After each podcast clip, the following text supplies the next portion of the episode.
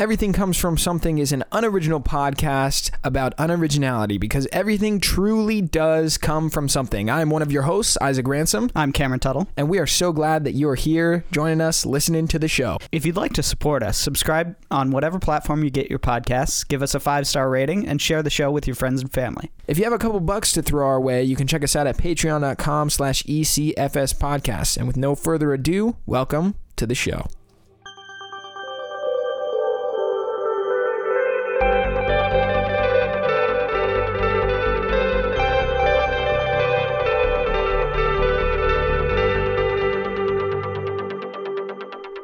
So the other day I was surfing. eh, Do people even say that anymore? Surfing? Surfing? Do, can you surf Instagram? Oh, as I thought you meant actual. I guess surfing. scrolling. I was Yeah. scrolling through Instagram, and there was this ad for a car rentals app called Turo. Have you heard of this app? No. This is not a sponsorship. I was just genuinely curious. My friend recommended this app Turo to me, and it is a like how do I put it?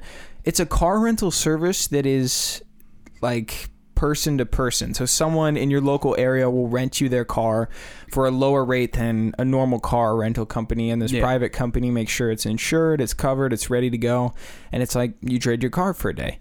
And as I was looking at this app, I was like, wow, this is so fascinating. It's cool. You know, you don't have to worry about being like 25, right? Isn't there some fee for renting a car if you're not mm-hmm. 25? Like they waive all that. It's way simplified. It's it seems like a really well thought out system.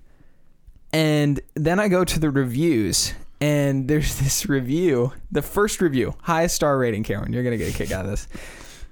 The first line is, This is why socialism works. and I was just like, Does this person know what socialism is? I was genuinely confused because it's a capitalistic transaction between two parties held by a private company, covered by a private company. The only government regulation that goes alongside it is the natural regulation that comes with owning a car, driving a car, and the taxes of gas tax, which Cameron, well, we know how you feel well, about that. Hold on. So there is something to be said about the about capitalism becoming more and more of a share economy. Um, do you know about this concept? No. So a share economy is when um, things are not owned necessarily by by normal people. So you don't necessarily own your car. You just rent someone who has a car who has the ability to get you from from here to there. And because we have the the ability to make that so cheap now, then that's that's what's called a, sh- a share economy. And so that's that's kind of in the same realm of it's not, but it's kind of in the same realm of what originally they they were trying to do with socialism is instead of having everybody have their own property that they all have, everybody shares a certain amount. Speaking of sharing, you should share this episode because this is Everything Comes From Something, episode 60. My name is Isaac Ransom, I'm Cameron Tuttle. and we have a special guest, Mr. Von Rassler. Mr. Von Rassler, Frank Von Rassler. Frank, thank you for joining us. Well, thanks. You're just silently taking well, I in was, this whole uh, I was intro. uh, listening to uh, what Cameron said there about the share economy. Uh, the only problem with that one line is this: is that the title of the car belongs to somebody. yeah. You know, Yeah, because it has to be registered exactly. to somebody, so it's got, it has to, somebody has to have property title on it. So again, we're doing what we do with private property. This isn't a government-owned property, so therefore it's the furthest thing from sharing. Yeah. So, uh, I, you know, you can talk about community property, you know, uh, so, uh, you know, maybe uh, you have five families on a block and they all each contribute equally to a motorhome so that they all can rent it for the weekend or they all can drive the motorhome for a weekend and they share the weekend or timeshare. So kind of a similar thing, but still you have a, a partial, you still have partial title to something. Right. And then, Well, and then you get into the problem of, Yeah. of the commons. yeah. So so it can't be public property. So that's not public property. So that's Yeah. why that wouldn't work. And it, and then to your point that does this person even know what socialism really is? And the answer is most likely not.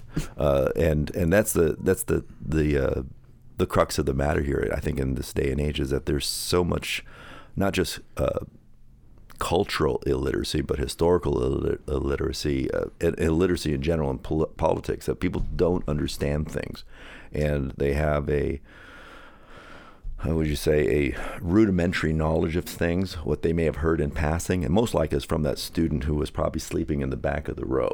You know, wasn't paying attention in history class, and therefore they don't know anything. But uh, it, and that's one of the reasons why I'm so passionate about history as a history teacher. Uh, I, I believe that history is the most single most important class that you take in a class. Mm. And I know some of my students, whoa, that can't be true. You know, what about you know algebra? I said, well, you know, I've never gone through a store and thought about algebra. You know, I've never gone through life and watched a movie and thought about algebra or what you know, what you know, higher math that was to make that stunt work. That that doesn't work for me. When I think about history, I, I think of as um, Arthur M. Schlesinger Jr. once said. Of course, he was a presidential historian. Uh, he wrote The Age of Jackson, which was one of the best you know history books ever written on ja- uh, the Jacksonian democracy. But one of the things he said was really is always stuck with me, and I, I use this as an introduction to my class every year, which is imagine if you were a person or you had a, a child or whatever, and this person wakes up every morning not knowing who they are. They have no idea what happened the previous day before. They have no idea what their name is. The only thing they know how to do is speak English, let's say. And uh, the person like that might seem like, oh, that'd be like, oh, isn't that 50 days, the first 50 days, whatever it was? I think it was a. Oh, Drew you're right. I was like, what is that movie? Yeah, There's like a that, specific but, movie but she that knew who ends her, like But that. she knew who her family was. But let's just say they don't know anything. Right, and I said, what would life be like? And I said, so I, you know, I questioned my students at that, and of course, some kids think it might be really cool. I said, no, it'd be really frustrating. Think about it. Uh, first of all, uh, the impact that you would have on the people around you. How would your your parents, how would your mother, how would your father deal with you, knowing that uh, they love you dearly, but you don't even know who they are. So how can you love somebody who you don't even know? I mean, I, I, Cameron, you're a nice guy, but I really don't know you, so I can't say I really love you. You know, not Sure. like my son. I can't say, you know, I can love this guy a little bit more, you know, because I know him a little bit more. You know, he doesn't annoy me, you know, and things like that. And that's great. You know, and, and I'm proud of uh, the things that Isaac has done as you know, uh, as a, as a young man. I'm really excited that you guys are doing this. I think this is really cool. Oh, And we love have an- doing it. I have an impression of you guys, but like I said, I can't really love you guys like uh, like a family member. Um, and and of course, you think about that person who, if this was one of you two, what, what would you do tomorrow morning? You wouldn't know what your future was like. There would be no future for you. In fact, there, there'd be no direction for you. You would have no link to the past. So, if something happened in the family, would you show any family loyalty?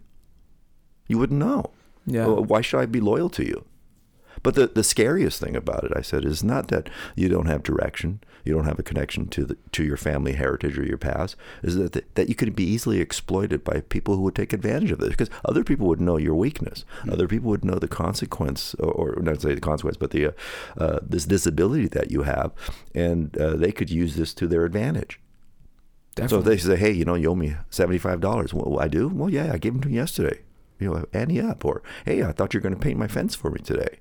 You know, and so there are people out there, and, and we have to understand that, that the vast majority of people you might think are good people, and you can come from that position, but I think that people are generally selfish, and people always look out for themselves, and uh, and then there's some people who are truly just not nice, and they will take advantage of you. So, uh, and then you think about what this would do to your parents. I mean, wh- what would happen to mom and dad knowing that no matter what they do, you're not going to be able to return love to them? Imagine how their lives would be affected. You know, how much money would they spend on therapists? How much money would they spend on, you know, uh, trying to keep you safe? I mean, they would love you dearly, the- especially mom. You know, because the bond of a mother to a to a to a child is really really deep. But would this cause friction between the mother and father? Well, and in my case, Yeah. I mean, Isaac lives with with his family still, but but in my case, I wouldn't even know where to find my family. Yeah. And, you know, it's it's it would be the case that I, I mean, I probably wouldn't be able to get into my phone. I probably wouldn't be able to get Yeah. get down here. You know, I I wouldn't know Yeah, you wouldn't you wouldn't even know Isaac. You, wouldn't know anybody. Yeah, But exactly. the point is, is that I'd that- show up. You know, I wouldn't show up for the podcast. right and, and and this could this could cause a serious disruption in the family Mm. unity itself i mean because you know families get divorced for lesser than that and Mm. so you know the, the husband can say well this comes from your side of the family. Oh no this comes from you. And, and of course there'd be a lot of finger pointing. And of course the stress would affect their lives because stress does affect their lives. You know uh, people could get involved in in uh, alcoholism or what are other things that could you know to cope they will find coping mechanisms. And, and the entire family could be disrupted by one. The siblings could be you know, if, if, if let's say one of you had brothers or sisters, and they would look at, well, you know, he gets all the attention, she gets all the attention. Why don't I get the attention? And and you could see a real chain reaction take place. So Arthur M. Jr. kind of pointed out and said, now imagine if you would, you had an entire segment of the population that was ignorant of our history as Americans. Hmm. What would happen? Well, we could see this today. Uh, you know, New York Times has published a thing which they call the 1619 Project, and the whole purpose of the New York Times, and I've seen this, uh, you know, uh, certainly from the progressive movement today, is uh, to denounce everything about the United States as evil and corrupt because we started with slavery and our founders were slaves and George Washington's slave. And we're removing statues of people and want to change things here and there willy nilly, and we're inventing things that never really truly happened and we're painting with really broad brushes that are, uh, historically speaking, as a historian, I would say, um, uh, egregious. And it's this, and again, uh, when you have no point of reference, as because you slept in the class or you were not interested in history, well, then how can you defend it? How can you say, wait a minute, that's not the United States I know. That's not my family, and this is our family, our cultural heritage. And so, if you don't understand your cultural heritage, uh, how can you ever appreciate it? Yeah, yeah, I totally agree. And also, I, I saw a poll um, a little while ago. Um, I think it might have been a Pew poll, but um, it was it was about it was just asking, you know, younger people about history, and it was something like, I think it was like forty percent of of people in the like you know, sixteen to twenty age range, um, were not uh, didn't know what the Holocaust was, Mm-hmm. Wh- which is like insane. That is I- I- insane. I, Holy I- crap. I I don't even know how that's possible. It was like it was something crazy. I, it might not not have been forty percent. Hopefully, it wasn't. But well, that's just it was that's, like- that's cringeworthy. Jeez. it, It- really it is. is. You know, because when I when I hear you know comedians will go out on the street, Jimmy Kimmel will do this, and other YouTubers will go out Mm, there and they'll interview people and say, "What do you think about uh, uh, the electoral college? Let's say raising tuition rates," and people go, "Oh my gosh, I don't think they should." You know, school's hard enough as it is. You know, and you think, my word, are they really that dense? And these sometimes they do this on college campuses, Yeah. which is even more frightening. That uh, you go, I tell my students, I say, I hope that, that if you ever get interviewed, that you never say that you were one of my students because I will be I will be so ashamed. you know, I don't know what to tell you. But I, I, I do press a point that, you know, that like I said, you know, when we think about again from the individual point where somebody could be exploited, well, I think that you we see this from politicians. They will exploit the ignorance of the masses. They will tell you that you know you don't have a chance. Uh, they'll tell you that you've been oppressed, and they'll tell you that there's this secret cabal of people out there. If it's you know the patriarchy, or if it's you know now what's the newest uh, buzzword, white supremacy. I mean, you, you you absolutely have to. I mean, how many of you guys? Do you guys know any white supremacists by any chance? I I've never met one. I mean, I, I have to tell you, I don't know one white supremacist. I've looked and looked around for these people. I have never found one. granted, we do live in the Silicon Valley, which is a fairly progressive Yeah, I've- state. I've, been around the country, and I used to be in the you know my travel with the U.S. military. You know, so I've been around the mm-hmm. world. Of, but it's really hard to find these people. And if they do exist, and I'm not saying they don't exist. There's a, some you know some neo-Nazi group out there, but they re- represent just a small fraction of society. They wouldn't even they wouldn't register as you know 0.001 of the U, uh, the United States population. Yeah. yeah, But doesn't the KKK have like thirteen hundred members? or Yeah, I mean, come on. You know, th- there's there's more people that probably are going to the YMCA than going to live in the Oh, KKK. yeah, so I mean, just the point is here. You you think, my goodness, I, I bet you there's more people listening to the what we're doing right now than are white supremacists probably in Uh, the Silicon Valley. that's probably Valley. close. Yeah, yeah, yeah. I mean, I hope, so then, uh, then to then to infer that everyone who has a certain political point of view is now a white supremacist. Again, using that term, and then telling people how bad the country is and how where our country was rooted in, in slavery and oppression, all that kind of stuff.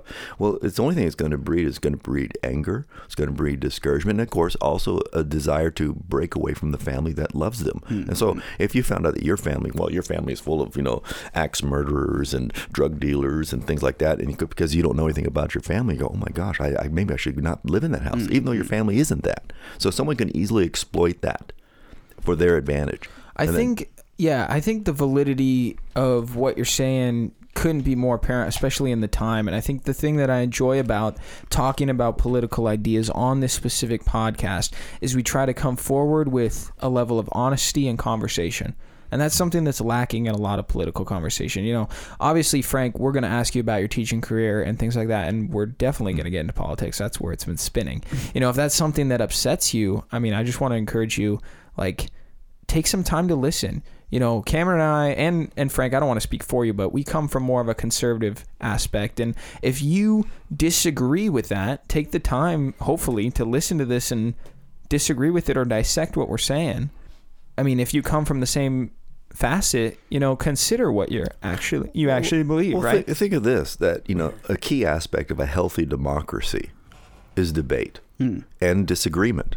Look, we can't all agree on everything, and I guess what really irritates me as a teacher, and certainly as it irritates me as just a citizen of this country, and going beyond just being a classroom teacher, is the fact that you, you know people are outraged by what you say, and then think that they need to limit that. You know, say, hey, you can't say that because this offends me. Well, speech is offensive.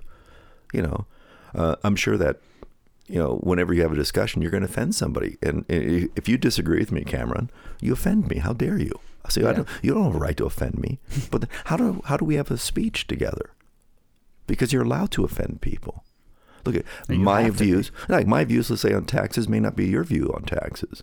My view on, you know, whatever social things that are going on in the world may not be like your views. So, so let's have a discussion about them. And if we disagree, did we disagree? You know, what's the old saying? You know, we we agree to disagree. That's fine. But I think we live now in an age where uh, it, it- it's becoming like a police state. It's Orwellian. You know, you must agree with this, and this is the right kind of thing. You know, in I, I think I've heard that in China they have uh, when our tech industries, Apple phones and Facebook, etc., they have to run everything through the Chinese government, and the Chinese government now measures what you say, and they'll reward you citizenship points, whatever they are, as long as you agree yeah. with them. And so It's called a a social credit score. yeah, social credit score. Yeah, that's something what, what I heard, and I thought, well, that's kind of isn't that interesting because that's kind of where we're at today. You know, I remember when in the 1980s, when I was a college student, they were talking about political correctness, and my liberal college professors were all aghast by it. They because they they believed they they were a traditional liberal of you know that you were allowed no matter who you are you're allowed to speak your mind you know, uh, and that any kind of limitation of speech is uh, is the wrong kind of direction. But we've come to a point now where you can say whatever you want as long as we agree with it, Right. and that is a scary thing. And I think it's exclusive to the area you're in or the bubble that you're around. You know, we live in the Silicon Valley, which is much more liberal, progressive, right? And people want you to agree with what they believe over here, right? And oppositely, you know, I've hung out with some people from Texas, which is hyper conservative. And I come from a, a perspective where I love to be devil's advocate. I don't know if it's just kind of the jerk inside of me. I love to kind of just hear where people stand. I mean, one of my favorite things to ask people, you know, when they say, "Oh, I really don't like Donald Trump," or "I really do like Donald Trump," no matter what it is, whether they like it or like him or not, I always ask, "What's your least favorite policy that he's pushed forward?" That is my favorite starter to And they any can't say, conversation. they can't list it. It- it's it's. I mean, you know, whether you support him or not, you should still have a least favorite policy. You know, um, as an economist, as I'm studying, most economists disagree with trade tariffs, and so that's something that Trump is pushing. I'm adamantly, I adamantly disagree with it. I'm like, trade restriction on free trade has always hurt growth of GDP for a nation historically. It has not been a good move. Some people may disagree with that. Isolationists or, you know, nationalists might disagree. Well, it's more pro-American, but as far as I stand on a policy level, it's like I hate that. Like I don't I don't appreciate that at all. And it's like just something small like that shows that hopefully it's like I've taken the time to think about this stuff. well, good. Now we disagree on something. That's right, Frank. There's a- I Get off the show. Yeah. You're from your band. Well, look, I, I would say that tariffs can be good. You know, tariffs are a way to uh, protect jobs in countries. You know, traditionally speaking, tariffs have always been used by nations, uh, go, going back as far as the early republic. You know, when we create uh, things like uh, Henry Clay's American system, for instance, or protective tariffs during the era of good feelings, uh, the the attitude is, is that. If you want to increase jobs in your country, you need to produce your own things and you have to think about your citizens first. Uh, uh, Charles de Gaulle, the famed World War II leader of France uh, said that nations don't have friends. You know, so we you know, we think about allies and friends, but nations have interests. And so when a tariff becomes, or you say trade interests become punitive to your own people, and as, uh, and I think we could say that certainly with the policies over the last few presidents that we've seen a decrease in manufacturing jobs in this country and the outsourcing of jobs in this country, and we have. Uh, you know, our service uh, sector is being wiped out. I mean, look at uh, California. I mean, middle class is disappearing, and that has a lot to do with again poor trade policies.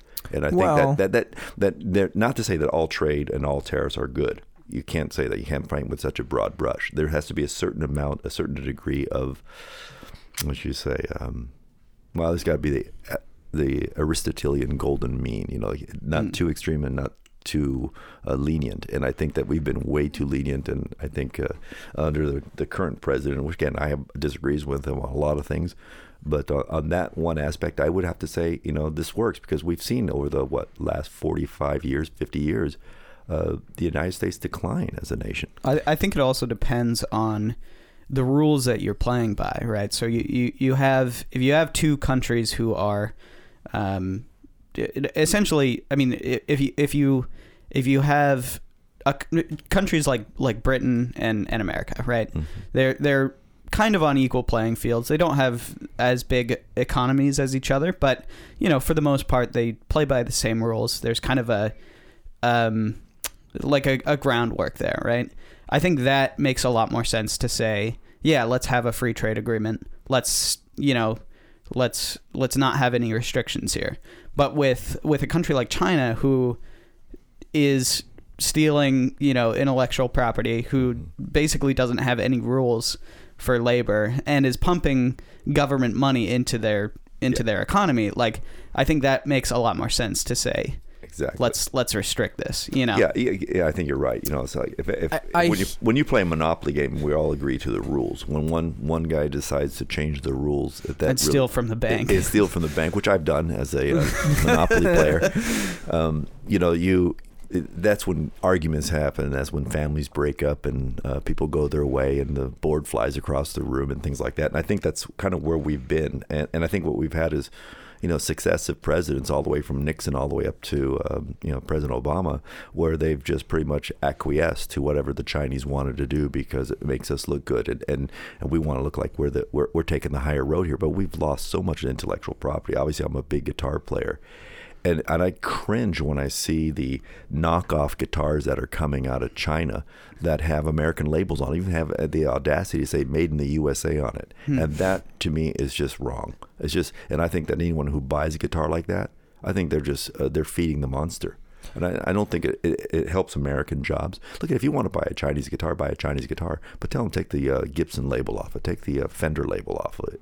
I think it's just, I, I mean, who are you trying to fool?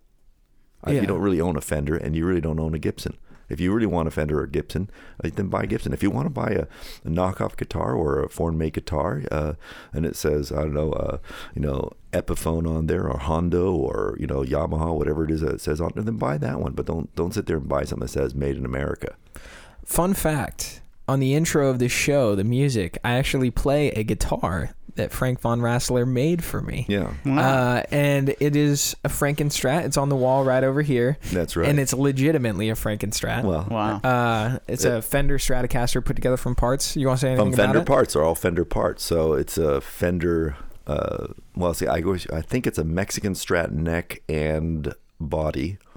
I stripped down the body to a natural finish, and then of course I put in uh, actual Fender parts into the uh, the pickup. So those are actually from a Fender guitar, and of course all the hardware and everything else is uh, bought from the Fender shop. So it has everything on there that would be Fender, uh, made by Truly Fender. American made. Right? Yeah, well, yeah, I guess you say it's American assembled. I would say American assembled. But you know, there's a kind of beauty thing about these kind of things. Is I look at it, it's made mostly in Mexico. If you think about the the, the wood, right? Yeah, you know, yeah. cut there and made in made in Mexico, uh, which is fine because we have a good trading relationship with Mexico. Although NAFTA had its its its weaknesses, uh, we saw a lot of jobs get pulled out of uh, the United States, and of course, uh, truckers really didn't like NAFTA. And uh, again, Mexico took advantage of NAFTA again because of weakness of our political leaders who uh, were not in a. And many of them were not in a capacity to make you know big business decisions. I always think if you're going to make business decisions, send a businessman in there. You know, don't send in a guy like me who's a historian to negotiate trade deals. What the heck would I know about trade deals? Well, I just know from the history of,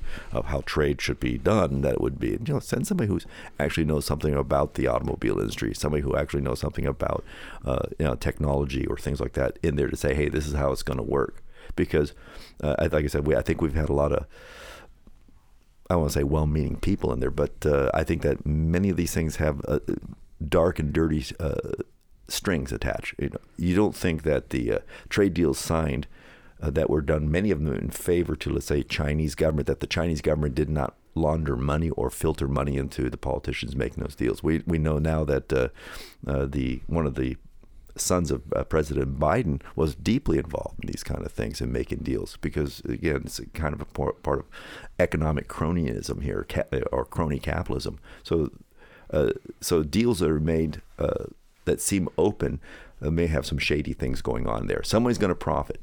And that's why I think a lot of people are really livid about uh, what Donald Trump is doing because I think he's cutting off a lot of their, their money, and uh, that's why they're they're screaming like pigs.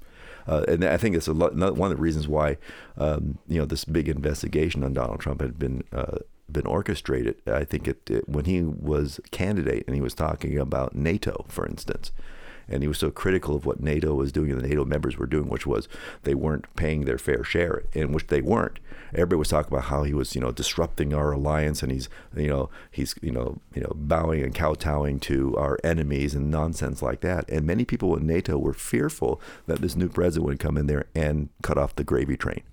And so uh, there's, uh, I, I, think it, it, seems pretty interesting to me, uh, reasonable to me that the foreign services of England, and then we were talking about uh, uh, the the guy who wrote the dossier, Steele, uh, MI6 agent, um, had to make sure that he had to undermine this this this guy's candidacy and his presidency because they want to put him on the defensive. I, I think that a lot of the origin of this investigation on President Trump comes from overseas.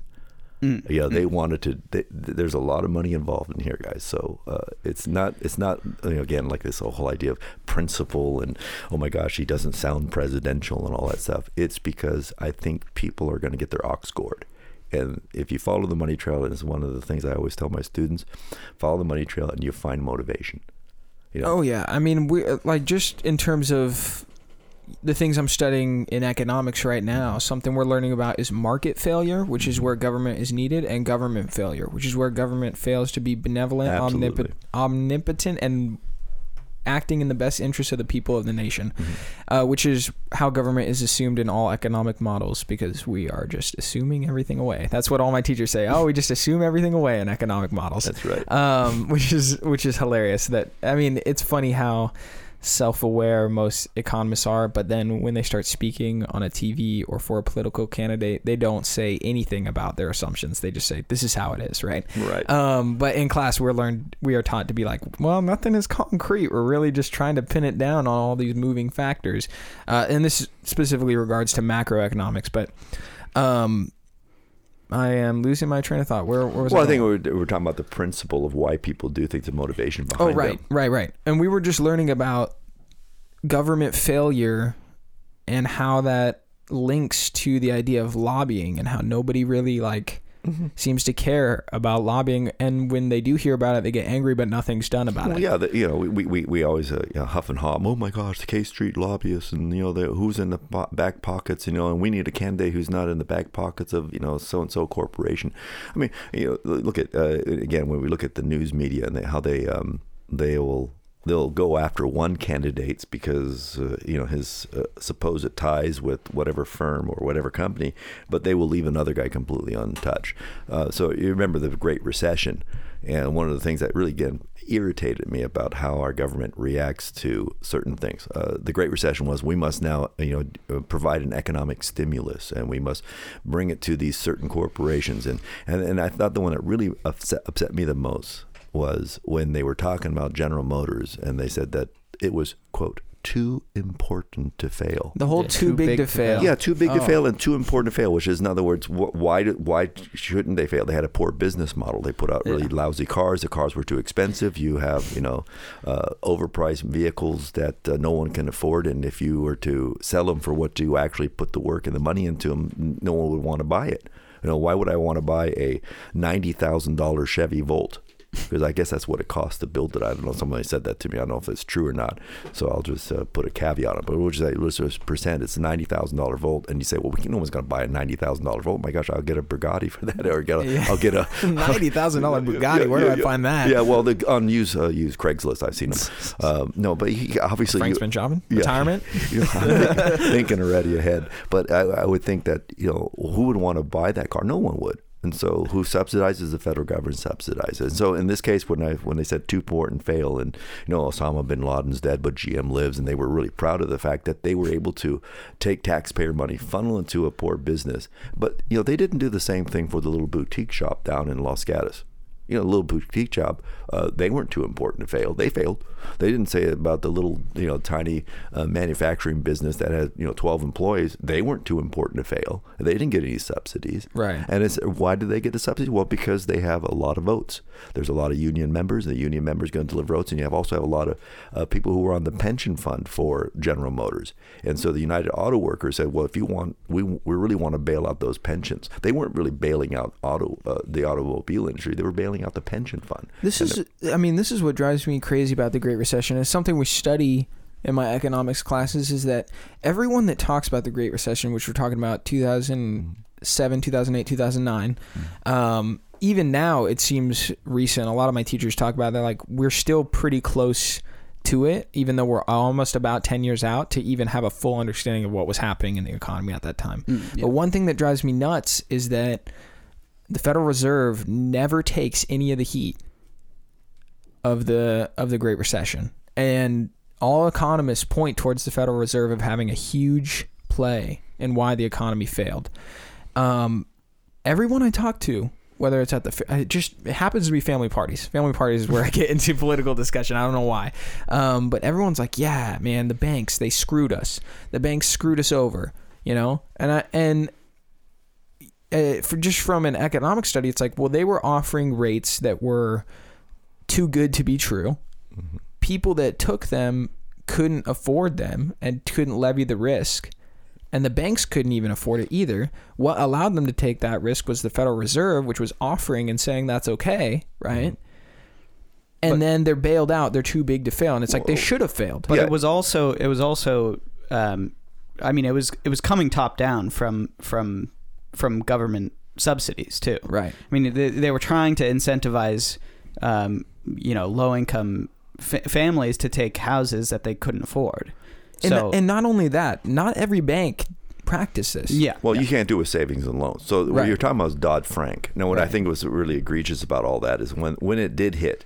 Uh, again, the uh, the progressive uh, you know mantra is, "Oh my gosh, that happened because of deregulation." They love to use that word deregulation, and it wasn't about deregulation; it was about stupid regulations. And the stupid regulation was, as, as Cameron pointed out uh, correctly, is that, or I don't know if it was maybe you you pointed out. Um, Isaac, that that they were giving loans to people who don't really have the ability to pay back the loans. Look, if, I, if I'm working for a minimum wage job, and this is this is this again is another thing that drives me nuts again about government regulation, is such thing as a minimum wage, which is nonsense. Price floor. agreed. Yeah. You know, I mean, you can't say Econ uh, 101. Hey, let's let's let's, ra- let's raise minimum wage to twenty dollars an hour. Well, if we raise minimum wage to twenty dollars an hour, will it still be That's just net inflation. minimum? Will it still be minimum wage? Yeah, So yeah. we raise it to forty dollars an hour. Will it still be minimum wage? The answer is yes. The real minimum wage is zero, as Thomas Sowell exactly. points out. Yeah, exactly. Thomas Sowell is absolutely right because your par- your kids are going to mow the lawn for you, and they're not getting paid for it. You know, they, if I they, gotta do that after they- this. yeah, well, someone's got to mow the lawn. um, but again, uh, not to get off track here too much about you know what Dodd Frank did. What was was stupid regulation was is that they were giving out loans to people, and of course, it affects the natural order of how the economy works. If uh, Adam Smith and all those guys are right about the natural laws that govern us, an unwritten law here is that the what when there is a demand for a limited amount of whatever it is, the the the, the price of that um, item is going to go up. And so here in California, they were giving out houses or loans to people that really had no business getting a loan. They're too young, or they're they don't have the you know the the the I want, I want to say credit history because I don't want to talk about credit here, but they don't have the capacity to pay these things back. They don't have the discipline to live a life where they are required to you know make monthly payments and do whatever it is that that, that requires to actually be a homeowner or actually well, just say the bank owns a house. You, you pay for the next 30 years.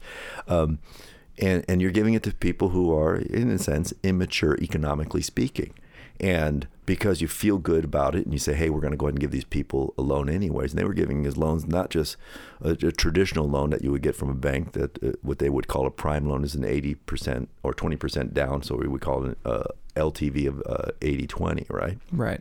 So, uh, and the reason why the bank wants at least 20% down is this in case you screw up or you lose your job or whatever happens, they can quickly release that house and sell it for 20% below market so they can get at least their money back for the bank. Right, right. Well, what the banks were doing in this case was because those people couldn't even qualify for that kind of a loan because they don't have a 20% down, that they were giving, you know, 10% down, 5% down.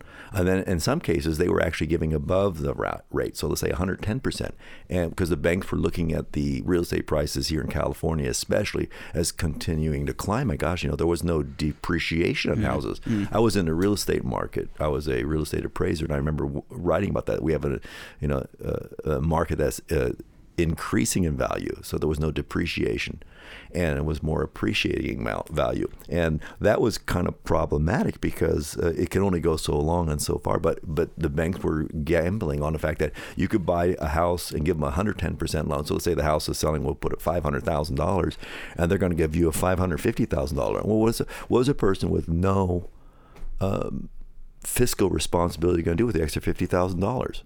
What would you do? You- You're your young guys. What would you do with fifty thousand dollars? Uh, put it in a uh, 401k or Yeah, a mutual sure fund you would. and uh, Well, pack it away for 20 most years. likely, most likely, you would go out and buy a car, buy a buy- car you know, yeah. and, and go party with my friends and live it up for because I got fifty thousand dollars. I didn't know I had in the bank, and then all of a sudden, uh, you realize that the interest rate that they gave you, which was most likely a variable Hmm. interest rate, would start now going up, and now you couldn't pay it back, and then surely and slowly but surely, and, and then it became a cascading effect. People began to just abandon their houses. They just said, "I can't even buy the house," and they would just walk out. They wouldn't even tell the bank that they left. And so you got you know communities in Tracy where you had abandoned houses with the grass growing, you know, you know five feet tall, and you knew that those people had left. They pull, and, and of course while they left, they tore everything out of the house, including the cabinets, you know, because they go, "Well, I'm going to take whatever I can." Oh, And yeah. Then we was- talked, and then it was talk about predatory lenders. But those loans that they gave were called subprime, which I think is really great. Which is Yeah. sounds really good. But the subprime loans were uh, were bundled by these banks, and they would then sell them off. And so you would see, hey, your your Washington Mutual no longer owns your loan; it's now owned by Bank of the West. And then Bank of the West says, well, Bank of the West doesn't own your loan anymore. Now it's owned by Comerica Bank, and Comerica Bank then sends it to, you know, uh, Bank of America, and then Bank of America sends it to whatever the Huffington Fund or whatever these other different mortgage guys. And it was sort of like that musical chair game that you used to play. You know, you have a little tune playing. And the last one holding the bag is going to get stuck with all that. Yeah. And Yeah. that was really what caused the crisis. That's what caused the recession to begin because the bubble burst and all those loans were now in default, and so that caused a great deal, a, a chilling effect on the on the economy. And of course, the other thing, of course, that caused this chilling effect on the Great Recession was the media itself. And one of the ways that uh, the media operates, because the media tends to be very liberal in almost all their views, they again. I'm astounded when they say that I am uh, not liberal. I am, you know, we're objective. And I said, come on, no one's objective. Everybody's got a point of view. And and the media loves to downplay the economy. We can see this right now. They're tr- they're praying for a recession because this is their they know that as the economy is really good, it's really difficult to unseat incumbents. You know, when the economy is doing well, uh, and so they're going to say over and over, this is all about uh, you know. Uh, you know Donald Trump's inability to govern. He doesn't know what he's doing, and if he comes into office, he's going to cause a recession. Well, the economy's roaring. It's it's amazing. It is doing well. Mm. I mean, from the studies we've been doing recently, Mm. University of Michigan puts out something called consumer sentiment, um, which historically has defaulted after capping at 100, 110. Um, so currently, consumer sentiment in the summer has been at 100 and 110, and historically it drops. Yeah. Um, and when that happens, there has to be a correction. But, but what usually the correction ha- happens is, is did in 1929. It was uh, you know I think it was Merrill Lynch. One of those guys said you know. Th- a couple weeks before the the crash, uh, now is a good time to get your economic house in order, and that's all they had to hear. And people went into a panic mode. And so what you hear again um, in the the years before President Obama got into office, the economy was actually growing under George Bush. It was doing a really good job. And then the media started saying, "Yeah, but you know, there's forecasters and the experts say that they predict a recession." And then, of course, when people think there's a recession, they then act upon a self-fulfilling prophecy. And so they're trying to do the same thing now. I mean, possibly. Yeah. I, I also recently no, the, ca- no, absolutely. They, True. this, they did this. Uh, they did this uh, when George W. Bush's dad was running against Bill Clinton. The same thing. The worst uh, recession ever in history. This is the worst depression in, in long. This is the worst economy since the Great Depression. This and and and again, if you keep beating that drum over and over and over and over again, you know your life. Your camera goes. We know. I know my life is pretty good, but I'm really worried about my neighbor. You know, because you're not losing anything, but you really think that then it's everybody's having trouble out there. Yeah. And then then eventually, what happens is that people then do pull back and they do stop. Well, spending. here, well, here's the thing. I don't, I don't follow the news at all. As a matter of fact, I don't listen to any of that. I just look at the markets and the fact that the Federal Reserve cut rates just a month ago. And when they cut rates, they're usually trying to incentivize or encourage people to continue Mhm. to invest, right? Mhm. And that usually also means that the market is heading towards a downward trend. But they cut rates, and, Yeah. and possibly, you know, people could continue to invest and feel positive about Mm. it. There is no for sure statement about it. Yet, all my economics teachers are pointing the finger, laughing at us, saying, Spring 2020 is the worst time for you to graduate. You won't find a job. So I'm thinking about going into master's programming. Well, yeah, I, You know, yeah. like- and, and, and again, uh, economists are really great at predicting things. So it's just like uh, people who uh, predict the weather. You know, I mean, because yeah, you don't know what's right, going to happen. Um, you know, anything can happen. You can have a, uh, a a catastrophe tomorrow, and then and then everything falls apart. You can have some kind of scandal tomorrow, and everything falls apart. And, and I don't, I, I don't foresee that happening. I, again, I think that uh, you can never predict uh, how the economy is going to go. I think some people would wish they could. I mean, if we could, if we had the power to be able to say the economy is going to do great now, and we have that kind of ability, then then we'd always have a steady growth. And you can't always have steady. You know, the business cycle is what the business cycle is going to do. It's going to go up and it's going to go down. Now, government can affect it and keep it down longer, as we did, I think, in under eight years of President Obama by trying to incentivize and, and, and reward certain companies and, and push certain principles. They did the same thing during the Great Depression with the New Deal. It didn't fix the depression. No, no historian worth his or her salt will ever say that the the New Deal ended the depression. Most of them will say World War II ended the depression. You know, and was- and it made it a little bit worse. Right, yeah, and made it a bit worse, right? Obviously, some people say no, the depression continued into World War II, you know, and it was really after the depression when the Taft-Hartley Act, when you start pulling back regulations. Really, what, what I'm saying is basically this: is that the government uh, government can um, interfere with the recovery. And they can also help the recovery if they want. And the best way to help the recovery is allow recovery to do its natural thing. The natural laws will come back. You know, prices can't drop to zero on everything. Yeah. At some point, somebody's going to want at least one penny for what you have to offer. And then if somebody says, "Well, you can buy it for," I'll give you two pennies for that. And then, of course, then you'll see the the recovery takes place because that's generally how people are. Yeah. Um, I always say, if there's a depression, just don't participate in it, and you'll be fine. You know, there you go. Because you, you can you can sit there and, and, and just kind of you know, oh my gosh, oh my gosh, I don't think I should go out to eat. Well, if you don't go out to eat, then the person who runs a restaurant isn't going to get paid. Or get some stocks for uh, for a low price. Or get some stock. Yeah, you could. There's a lot of things. There's And- a lot of profit in right. recession. And the thing is, Definitely, again, and, and this was one of the problems during the Depression, uh, the Great Depression, is that the government was trying to manipulate people to do certain things, behave certain ways. They thought that if people just consumed, then then we would end the Depression, and so they were. Uh, that's why they instituted the minimum wage, for instance, because they figured if you have at least so much money, you're going to at least want to spend the money. Well, what people did was they saved the money because listen, there's a time to save and there's a time to borrow. There's a time to spend, and there's a time to invest. That's how business works. Anyone who has ever run a business will tell you that. There's, this is not a good time for me now to uh, expand my business because I'm not ready for expansion. But when they see that there's an opportunity to expand and invest, they will. And I, I think you can't force people, and government can't force people to do things.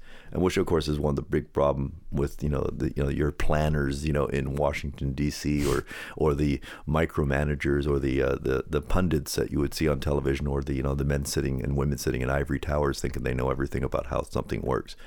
Uh, and it doesn't work that way. The real world is way more fluid, and people's you know behavior is unpredictable in how people do things. So yeah, I, like I said, uh, things will correct themselves by themselves. I mean, how did we get out of other previous depressions? How do we get out of other what we used to call panics? You know, government didn't involve itself in that, and government had nothing to do many times when when the panic happened. So you know, it could have been over speculation on people's parts, or uh, you know, a lack of uh, you know economic smarts when when it came to investing their money. There's all kinds of things that can cause things. But, but I do think there is a temptation on the part of. Um, lawmakers to pretend like they're doing something in a lot of ways. Oh, yeah. They, they they have this they I mean it's an incentive for them, right? They they want to because they want to get reelected. They want to make sure that they're looking like they're doing something. Yeah. And and a lot of times that makes makes everything a lot worse. You know, like it, it just it cuz A they don't know what they're doing and B they because they're messing with things that they can't control, that they don't really know what they're doing. If they they end up making things um, a lot messier. Well, look at what's the number one objective of every politician? Get reelected. There you go. Yeah. I mean, if you think about that, then that, that answers all your questions. What motivates them? So, like I like I said, you're just talking about lowering the interest rates here. You know, uh, one one of the main reasons why we lower interest rates because it helps those who are in debt, right? And you you actually are printing more money. So when the government is lowering interest rates, what they're saying is we're just going to put more money out in the money supply, what we call soft money policy and that again was a progressive idea that began you know they were they were calling this in in the 1890s you know that they wanted the people's money the people's money the people the populist movement was saying you know we need a coin silver. And we were on a hard gold standard because gold is a much more stable currency and it would keep the economy in in a growing rate but growing slowly. Well if you if you owe a lot of money and you uh, pour it into the economy let's just say um, you know your your parents have spent uh, uh, X amount of dollars on your college tuition, or say your grandparents put money into you and say, "Well, I love my little Cameron. He's going to have everything that he ever wants. I'm going to make sure I, I'm going to not eat out. I'm going to put everything into a, you know, a mutual fund or whatever, a college fund for this kid." And it's you know by the time you're getting ready to graduate high school, let's say, and you're obviously graduate high school, you had thirty thousand dollars from grandma and grandpa. And go, wow, that's great. I can have at least one semester at uh, you know this school over here paid for, and then then here comes some slick politician, let's just say his name is uh, Von Rassler, and he says, I just think God, I want to work for the American people, and I think minimum wage is way too low, and I think minimum wage should be at least $1,000 an hour. Well, what's that money worth now? Well, it's 30 hours worth of work. And so they, so uh, the way the government works uh, here is, is in, uh, you know, they, they, they have debts that they have to pay, and they can tax us uh, directly, you know, through an income tax, or they can tax us indirectly through value-added taxes such as you know gas tax, etc. Um, or they can give you uh, certain fees for buying your car, or you know, uh, you know, registering your car. So there's so many ways that they get money from you, and that's still not enough. And so the easiest thing for them to do is to devalue the money that you have in your bank account, to devalue the money that you have in your savings account, devalue the money that you have in your 401k.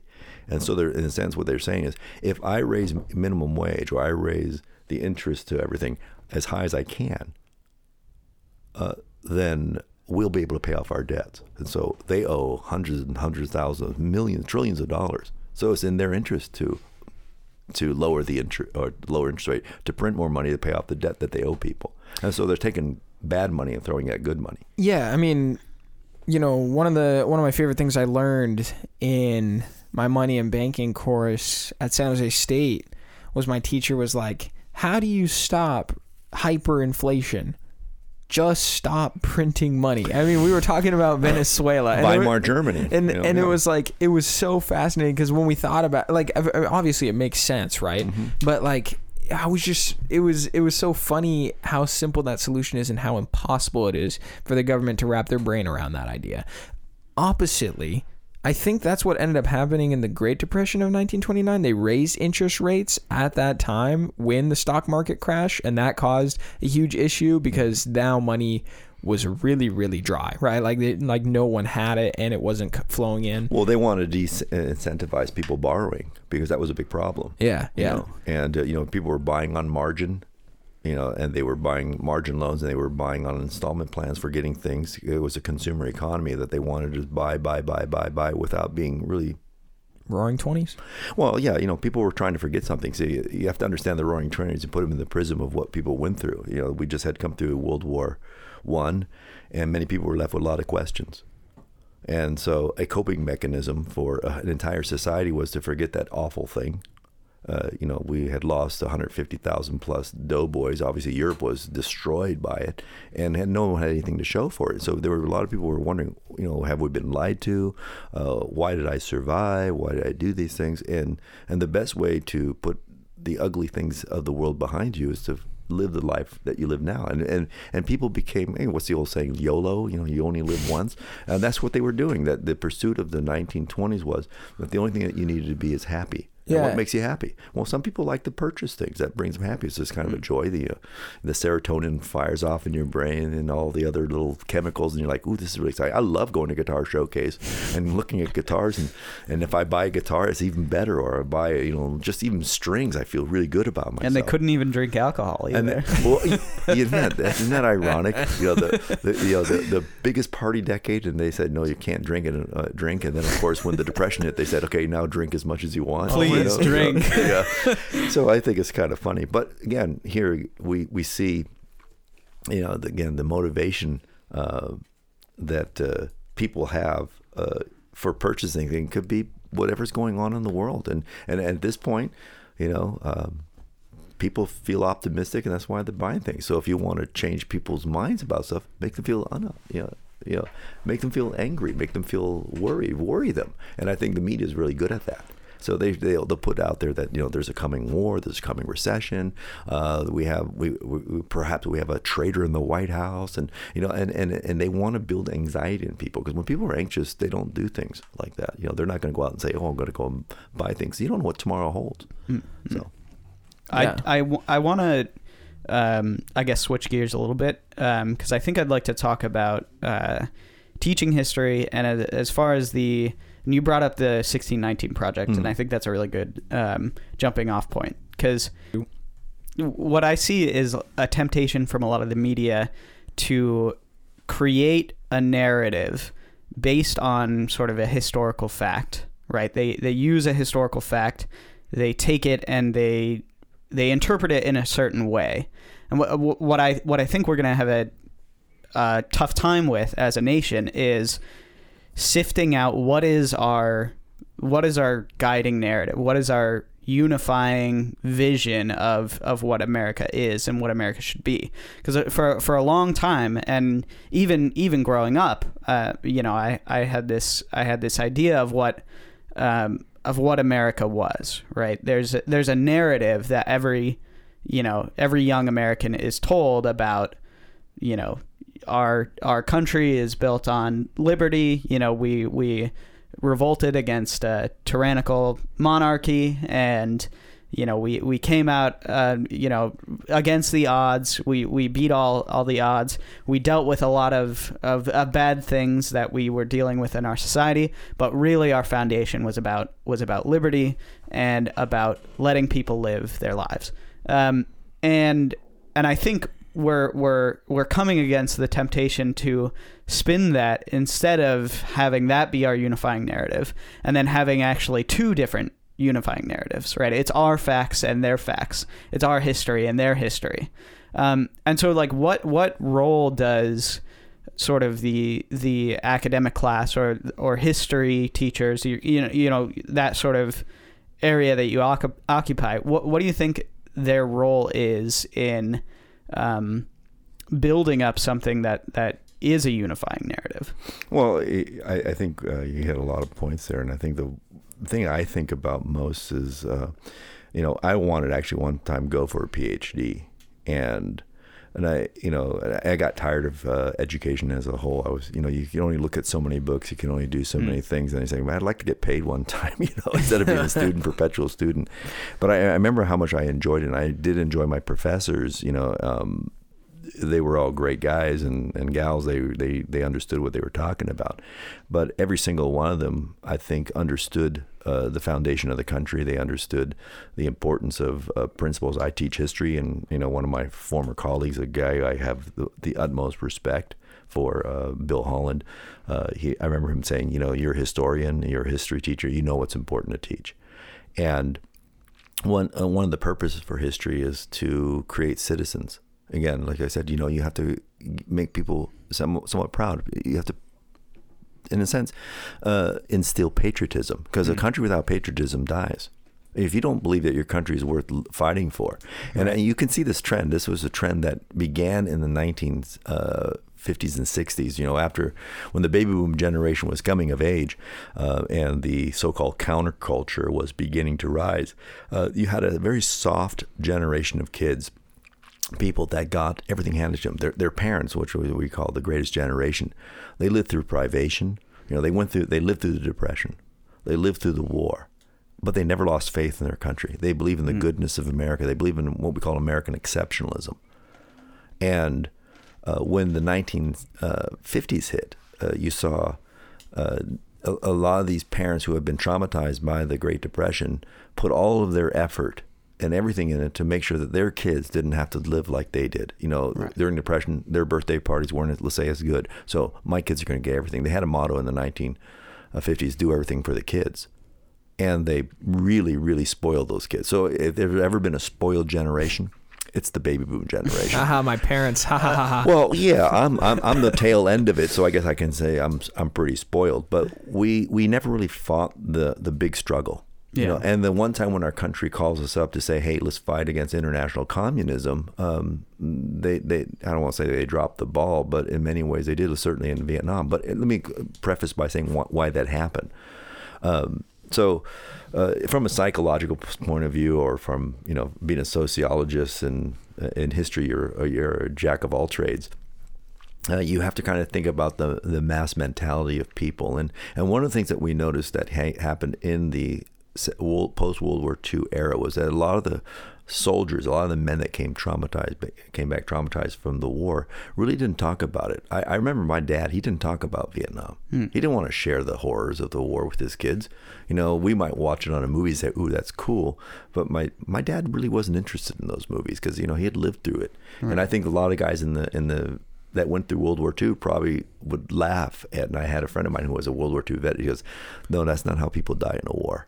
you know, he would laugh at the Audie Murphy movies, and Audie Murphy was actually a veteran from the war. He says, "No, that's not how it really looks in war. War is a lot different."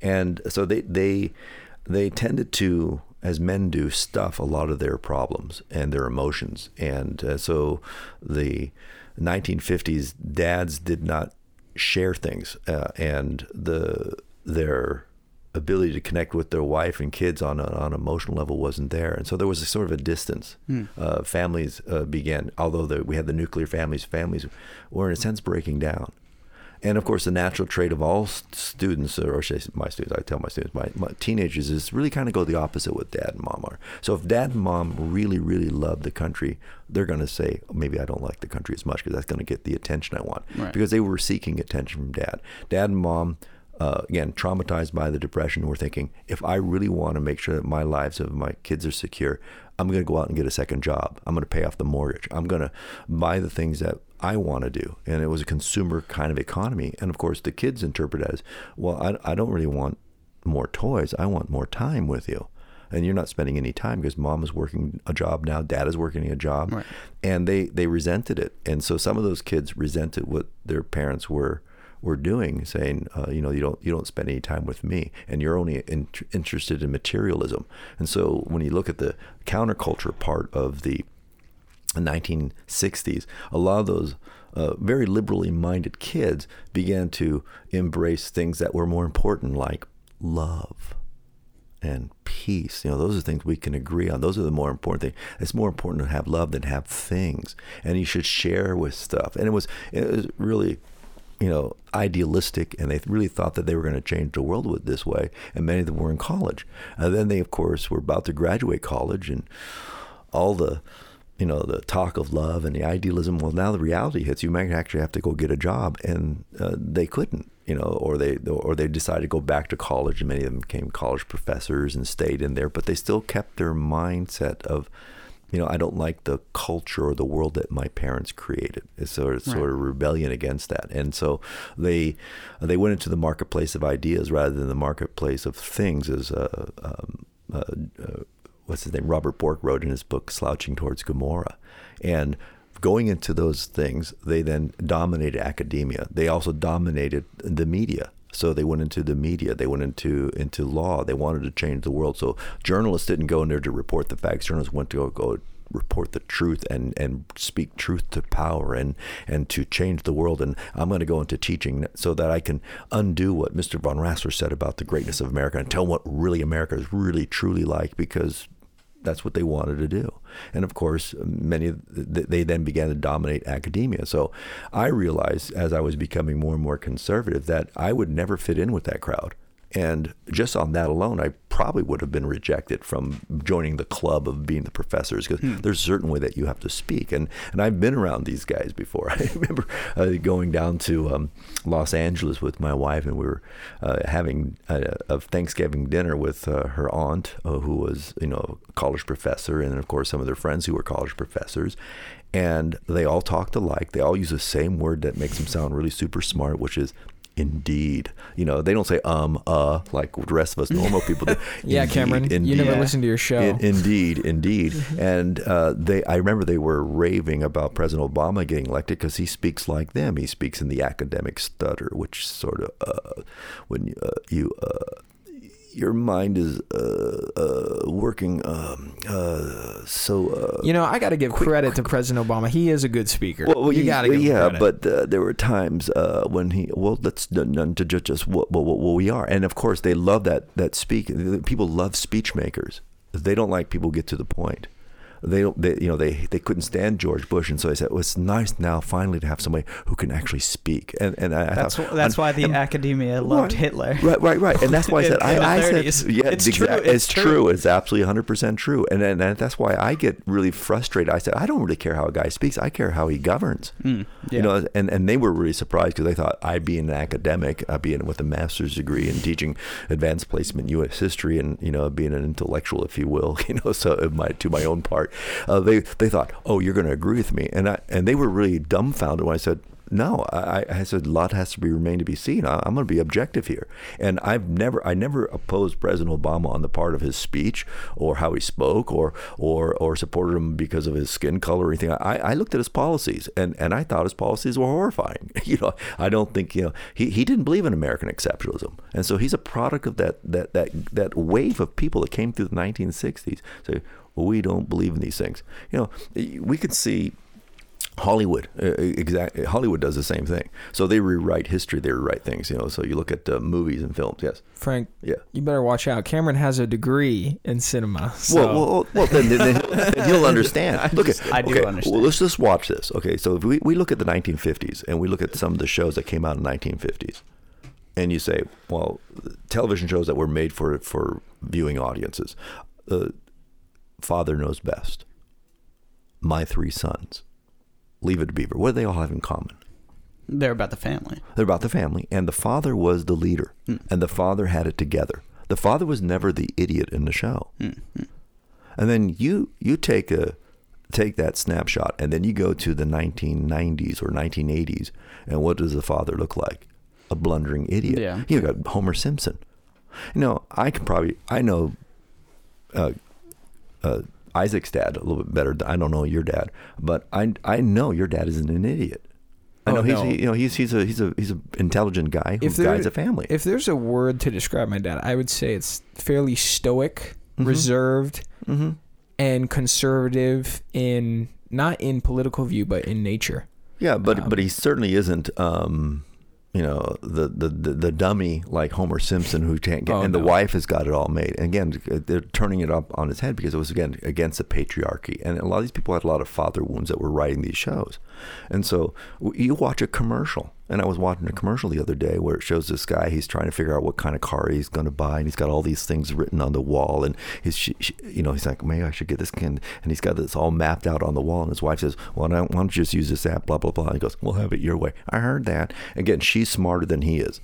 I mean, and and here's the thing is, I I guarantee that most women would not want to marry somebody who is that slow with it and dim with it because you know you got to think about who's going to take care of you and how what, what your kids are going to raise like. You don't really want to marry dumb. Dumb looks really funny in high school, but dumb does not look good, funny as an adult.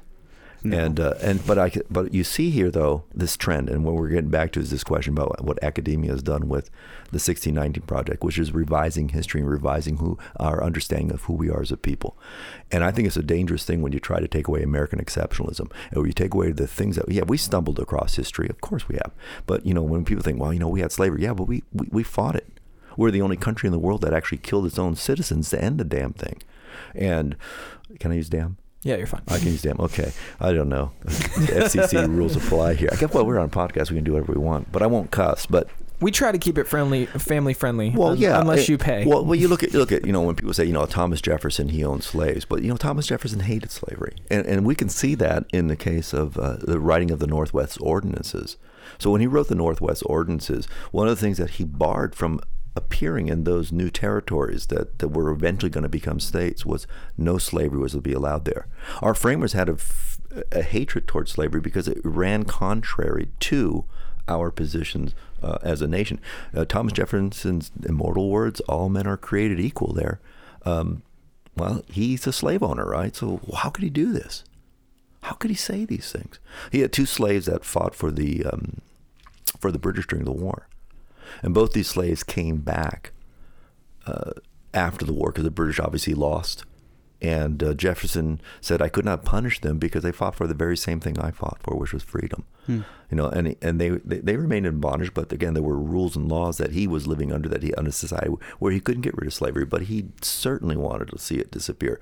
And they they were working at it to see that you know if we could just maybe return these slaves. That's why they had uh, you know they founded um, a Monrovia.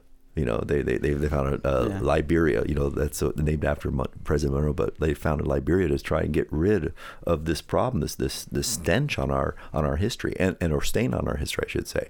But uh, in in another thing that you can also understand about the uh, the feelings of the framers about slavery was that when we look at the Three Fifths Compromise, and people say, well, say, look at their, this, how terrible they see people as a three fifths of a person. But you forget the most important thing that they said about them that they were persons.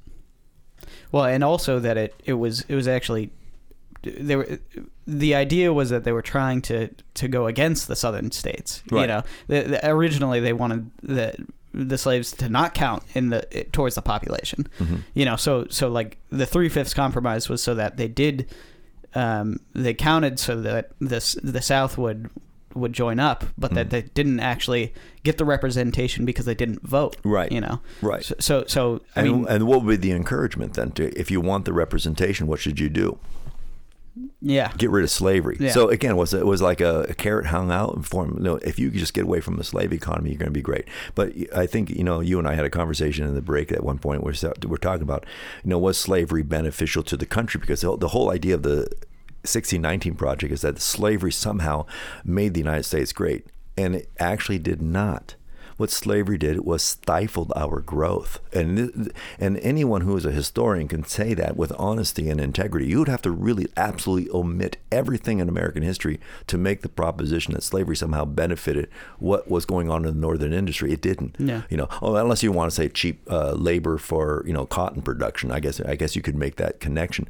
But when it comes to economic expansion, it wasn't it was nothing like that. I, I read a book by uh, Kearns uh, called uh, Team of Rivals and it's about uh, the Lincoln presidency and all the guys that actually challenged Lincoln in uh, the election of 1860 that wanted all every one of these guys wanted to be you know, president like Charles Sumner and you know you know I can't name off the guys off the top of my head. I'm no one remembers the, the well, runners. well, there's a bunch of guys in there. Let's just say the bunch, a lot of the fellas there, and all these guys wanted to be president. But Lincoln somehow became this guy, and so he had you know guys that disagreed with him, guys that agreed with him, but they were all rivals in a sense. But but the, the one that really got me the most was the one on Secretary of State Seward, and Seward was, uh, you know, a, a, a, a certainly an opponent of slavery. There's no doubt about it. But he and his wife decided that they were going to go visit some friends in the South.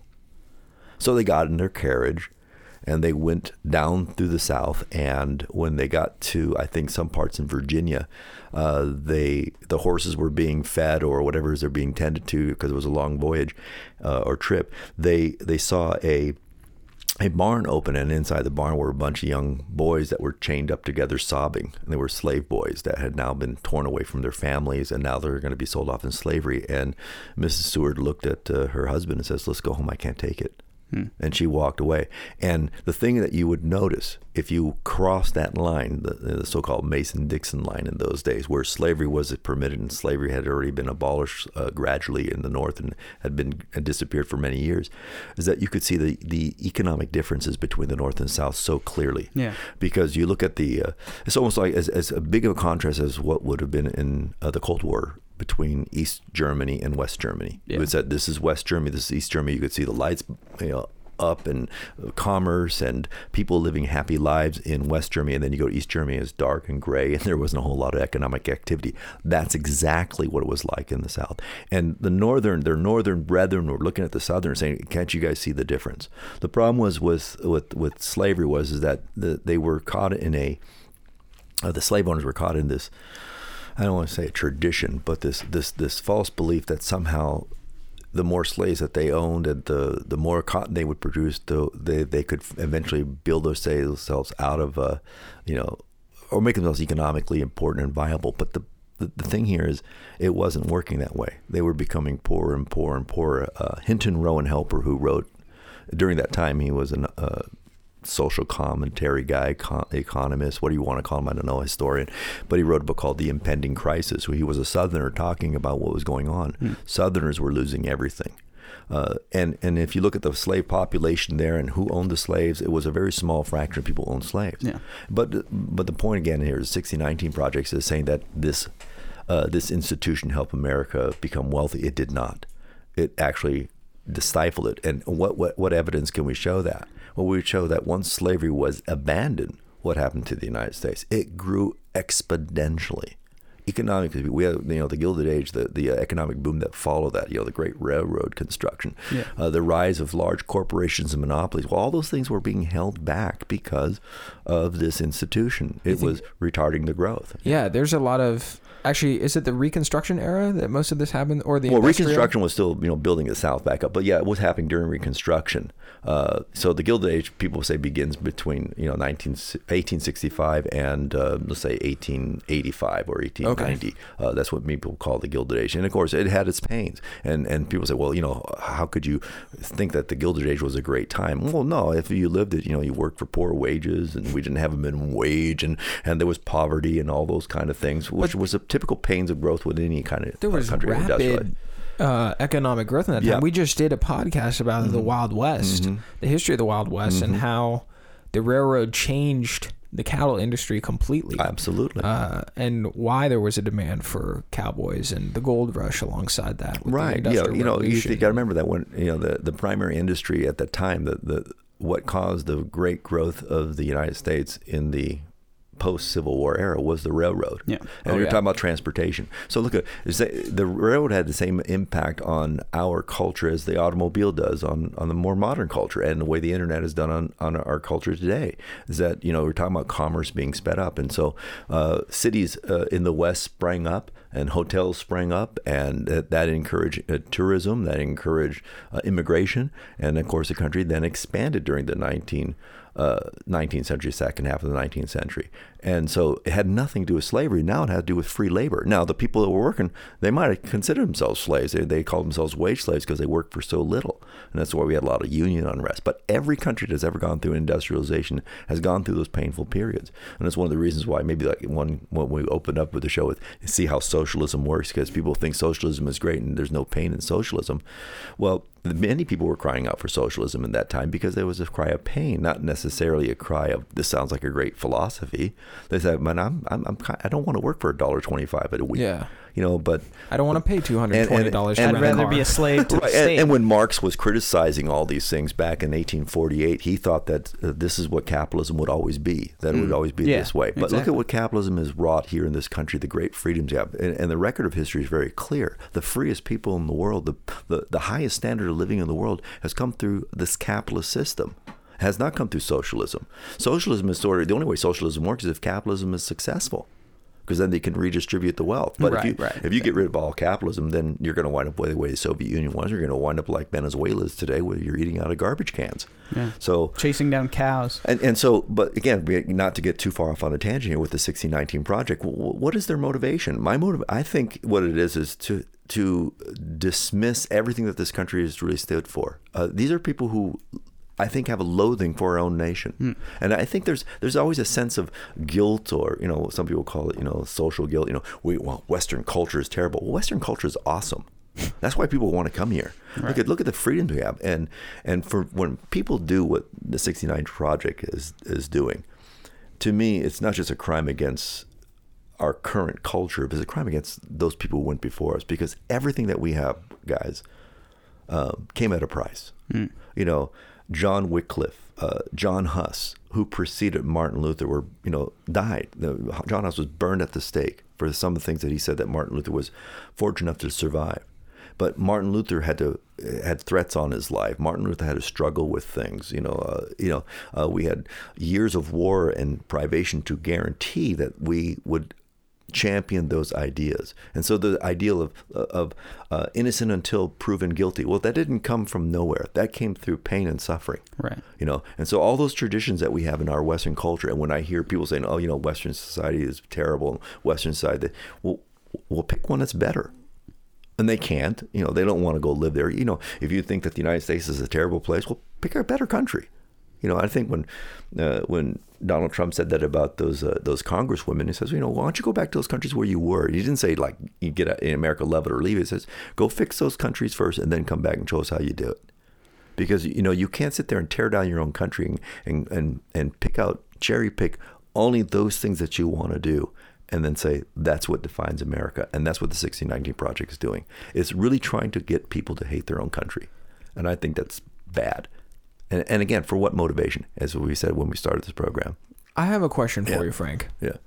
Is there value in challenging historical interpretations? You know, we're talking about this idea. What was, what was the American something? that you were American exceptionalism. American ex- exceptionalism. Is there value in challenging that? When should we challenge it? Obviously, like I think there needs to be a foundational truth mm-hmm. when looking back at at some history, but there has to be some value to it. I agree with both of you when you say that people have blown it out of proportion for their own agenda and they're pushing a different idea.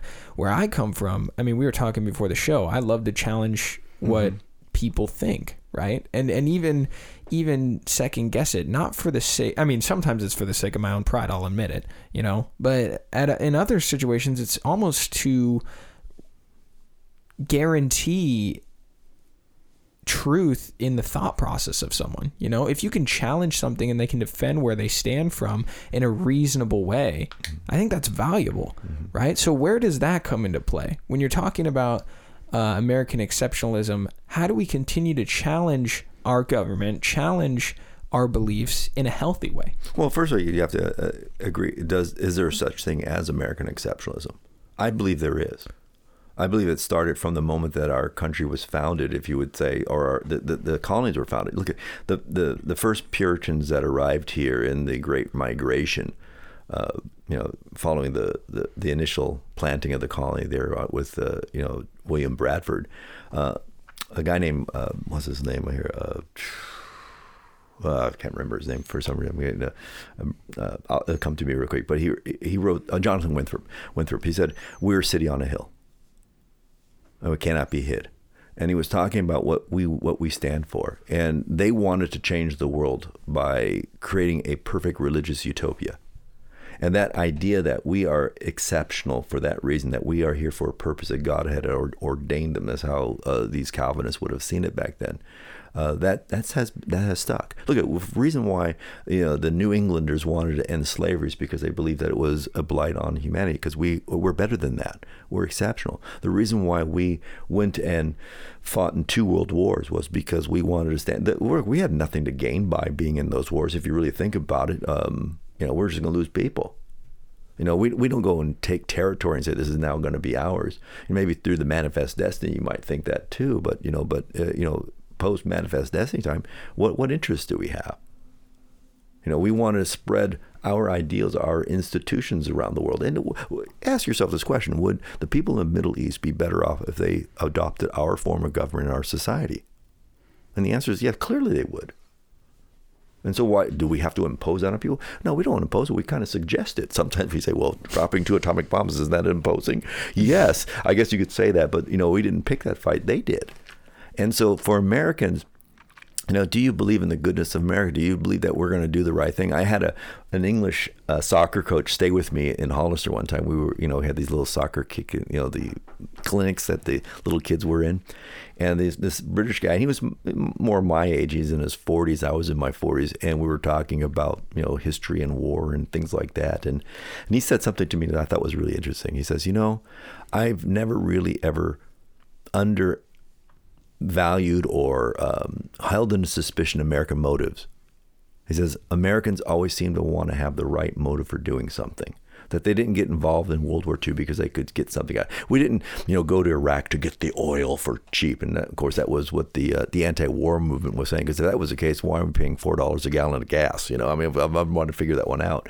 We didn't go in there to get territory from Saddam Hussein and make this part of the United States as some people say, we didn't go into Vietnam because we wanted mineral rights there. We wanted to say, hey, people of Vietnam, if you adopt our form of government, your life will be great, better.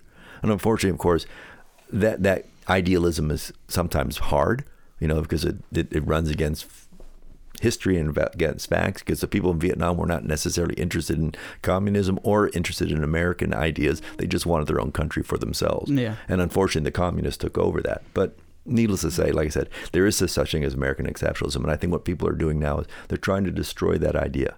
President Obama even said it himself. They asked him. They said, and no president, and previous to President Obama, and no, and, and of course I know the, uh, the the current president believes in it, but no president ever had said this. He said they asked him, said, "Do you believe in American exceptionalism?" And he said, "Well, yeah, I do. I believe in American exceptionalism. Just like Americans believe they're exceptional, so do the Greeks think they're exceptional, and so do the Germans." And he talks about all these other countries think they're exceptional, but that's not American exceptionalism. I mean, people. So, so in other words, he's saying I don't believe in American exceptional because everybody's exceptional, nobody's exceptional. I, I, think also what sort of sets apart American exceptionalism for, let's say, German ex- exceptionalism, mm.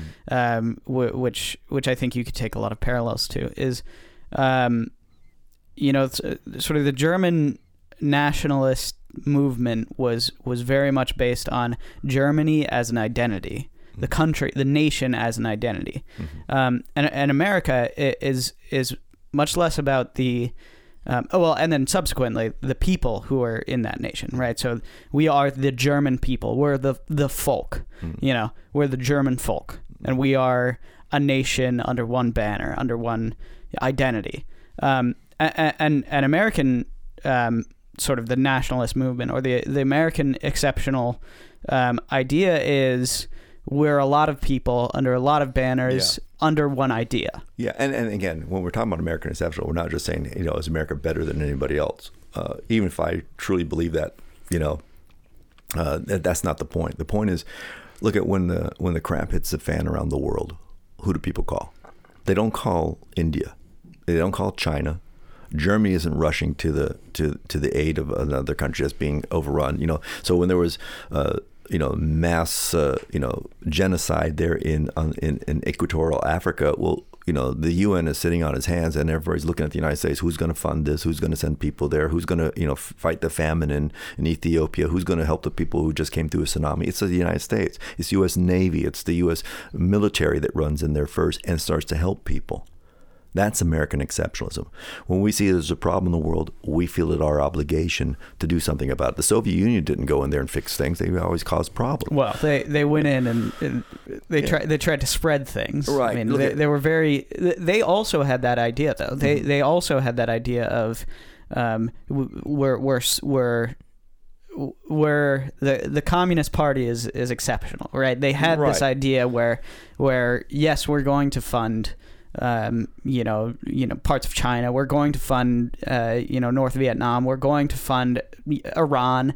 L- like they always had these um, these sort of pilot states uh, because of, of the same thing, because of the the idea of that they held, uh, you know, their banner up to. They they had this idea that that communism was was what was going to to free the people of you know Well, of they, the they world. had a wrong idea because it wasn't going to do exactly, anything. You know, exactly. it was based on bad ideas from Karl Marx, and they, they and that's why it was never going to be workable because it wasn't working in the real world. You Right. know, you it wasn't even cr- working in their in, No. in their Look at- state. Look, at, the United States was founded on the principle of freedom, not on the principle of equality. Right. You know, and communism is all about egalitarianism. This comes out of the French Revolution, and that's why the French Revolution was a failure, in my opinion. And the People like- French, they're completely useless. Well, Let's just no, I don't want to go that far. I have a lot of friends who are French. They would probably take exception to that. It's but- okay. They can be offended by Yeah, it. I do not well, like the French Uh, at all. lo- losers of the two world wars. yeah, yeah, I know there's a lot of great jokes about the French and losing wars, but uh, but you know, you got to remember the French helped us in our revolution. Had it not been for them, we wouldn't have made Sure, it out. that's- so Good that's thank point. you. 1812, you know, when we were getting kidnapped by British Navy, you know, Well, you well, the give 'em- French also attacked us during the War of 1812 Oh, too. useless. So, I'm telling you know, you. so uh, we, Yeah, they- and they that was had- because we had a bad policy on the part of President Jefferson. Oh, you know, yeah, so, no, it, yeah, yeah. it's- you know, so we, but I want to get off uh, get off on a tangent there. We can go into. We I- gotta we gotta wrap it up, guys. We're at an hour twenty. I love the War of 1812. By the Oh, way, it's interesting it's, stuff. It's, it's one of my favorites. But anyways, uh, like I don't know. I, again, I, I ran out of my. Uh, I'm running out of steam here as I'm thinking what I was going to say next. But it does. You know, I think uh, it's been a real pleasure, guys, to be here and, and talk with you guys. Uh, and I'm sure we can do this some other time and carry on in some other conversation. But um, yeah, well, Frank, thanks it's great to pick your brain, man. I mean, how long you been teaching? 25 years. I think people can tell Yeah. for sure. Yeah, I'm You still pa- I'm still passionate about it. I mean, it's uh, th- th- it has its its pluses and minuses. I think uh, I, I still love the kids. I still like teaching. I still have a passion to opening kids' minds. I try not to change people's minds. Hmm. I tell my students never believe anything I say. So always check it out for yourself because I, I, I don't want to and I because I, and I tell them what my point of view is. I say, look, I come from this position. Um, this this way they can filter it and they can and, and I welcome their their point of view. But you know, uh, since 2016, things have been a lot harder. have you know, have you seen so- more of like pushback um, from from kids? No, kids are great. It's Hmm. it's usually administrators and parents. Oh, so some some I kid will go home and say share something, and usually they're not going to get it right anyways because you know how it goes. Kids are gonna they're gonna say, well, Mr. Von Rasser said this, and I didn't say that, and and then you're going to get in trouble. You have to talk to administrators, and Mm-hmm. and the world that we live in now is people are keyboard warriors, and and and people are so easily offended with everything, and you got to be really careful what you say. You know, and I and I and I'm I, for me that's a, that's a real problem because I'm an opinionated guy. Right, right. You know, and If you couldn't tell. and if you couldn't tell, you know, and, and I think that you know I like to tell things with humor and wit and things like that, and some people don't understand humor and wit. I heard that uh, good sense of humor is a great a sign of intelligence. So, um, but anyways, Well, what about Homer Simpson? well, but the, the guy who wrote it has got some intelligence. But you know, now Homer Simpson isn't funny. He, uh, he, his character is funny, but he himself is kind of pathetic. I wanted to know? compliment you, Frank. First of all, you've always been supportive of me. I mean, heck, you gave me this guitar, which Mm. Oh, is yeah. super cool. Uh, I never had you as a teacher, but I went to the school you taught at. A lot of my friends had you. Mm-hmm.